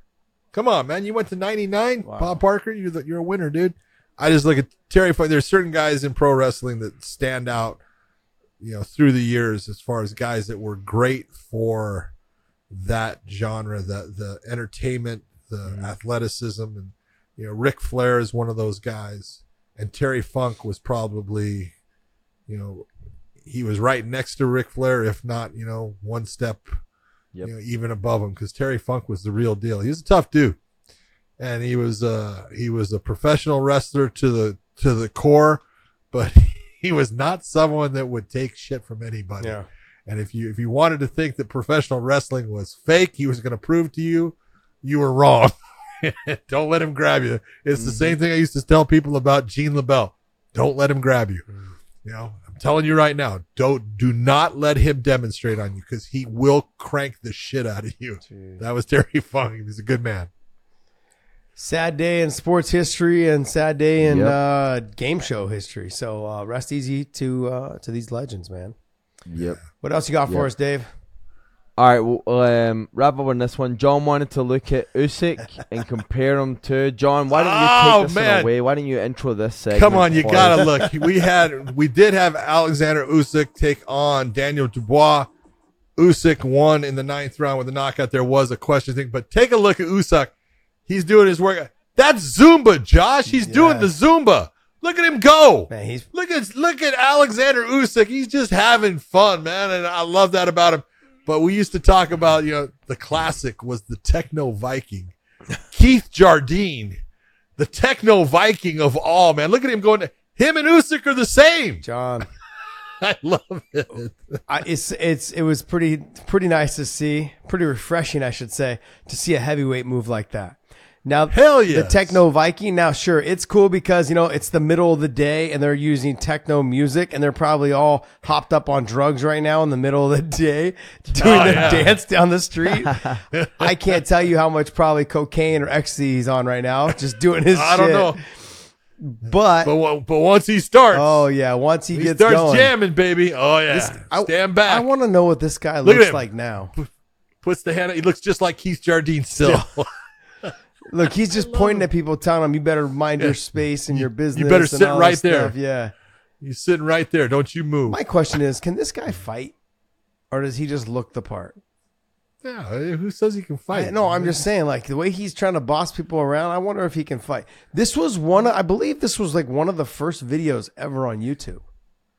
Oh yeah, this was a big one. This is this is one that really took off, and uh, at the time it was a big thing. Dave, can you uh, can you look this up I to don't- see I- how many viewers, how many views this thing has? How many? Oh, that's It gotta- has it has 27. This video specifically of the Viking has 27 million 27 views. million views. But it's only 12 years old, which means puts it at 2011. So definitely is not one of the first. Because even I've got a 2006 video. Look, I'm Yeah. gonna I'm gonna go out on a limb here. Both guys are moving well. Usyk's moving well. The Techno Vikings moving well.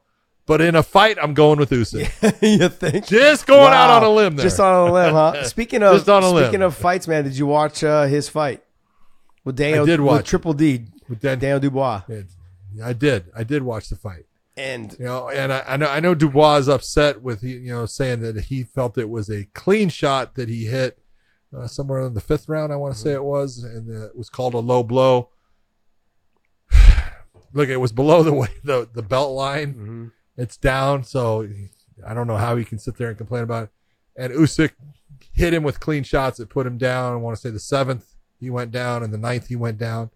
And uh, look at Usyk is a the he's a clean, well uh, heeled heavyweight fighter who technically moves himself very well in the cage. Gives I mean in the ring gives guys problems with where he's at. They think they can touch him. All of a sudden he's stepping back, throws beautiful counters. His left hand is just absolute money down the middle. Yeah, he's the real deal. There's a reason why he's got those belts. yeah. Um, when I was watching the fight, I missed the first two rounds. Uh, but when I was watching the fight, this fight was a lot closer than I thought it was going to be. I, I thought Usyk was going to run away with it. Now I gave, I believe I gave Dubois like fifth and sixth round. I know I gave Usyk the seventh. I gave Dubois definitely. I gave him. I want to say uh, the third and the fifth. I want to Then say. I then I I think I gave him the third, fourth, and fifth, or the fourth and fifth, I believe, Dubois. Um, but I also got to be upfront. I thought Usyk was. Gonna, I know he ended up winning by uh, stoppage, but Yeah. I thought the fight was going to be a lot more one sided. Where Dubois had some moments in the early in the early rounds, the ones that I saw, anyways, where he he was- looked good at times. He looked really good. You know, and I, what I also loved was I know it seems a little like kind of God, maybe it can come across as condescending or just like this isn't the time for it. But Usyk came over to him and said, "Hey, man." Afterwards, he was giving him some advice. Don't be frustrated with this situation. You're very tense and tight, and I could see that about you when I was fighting you.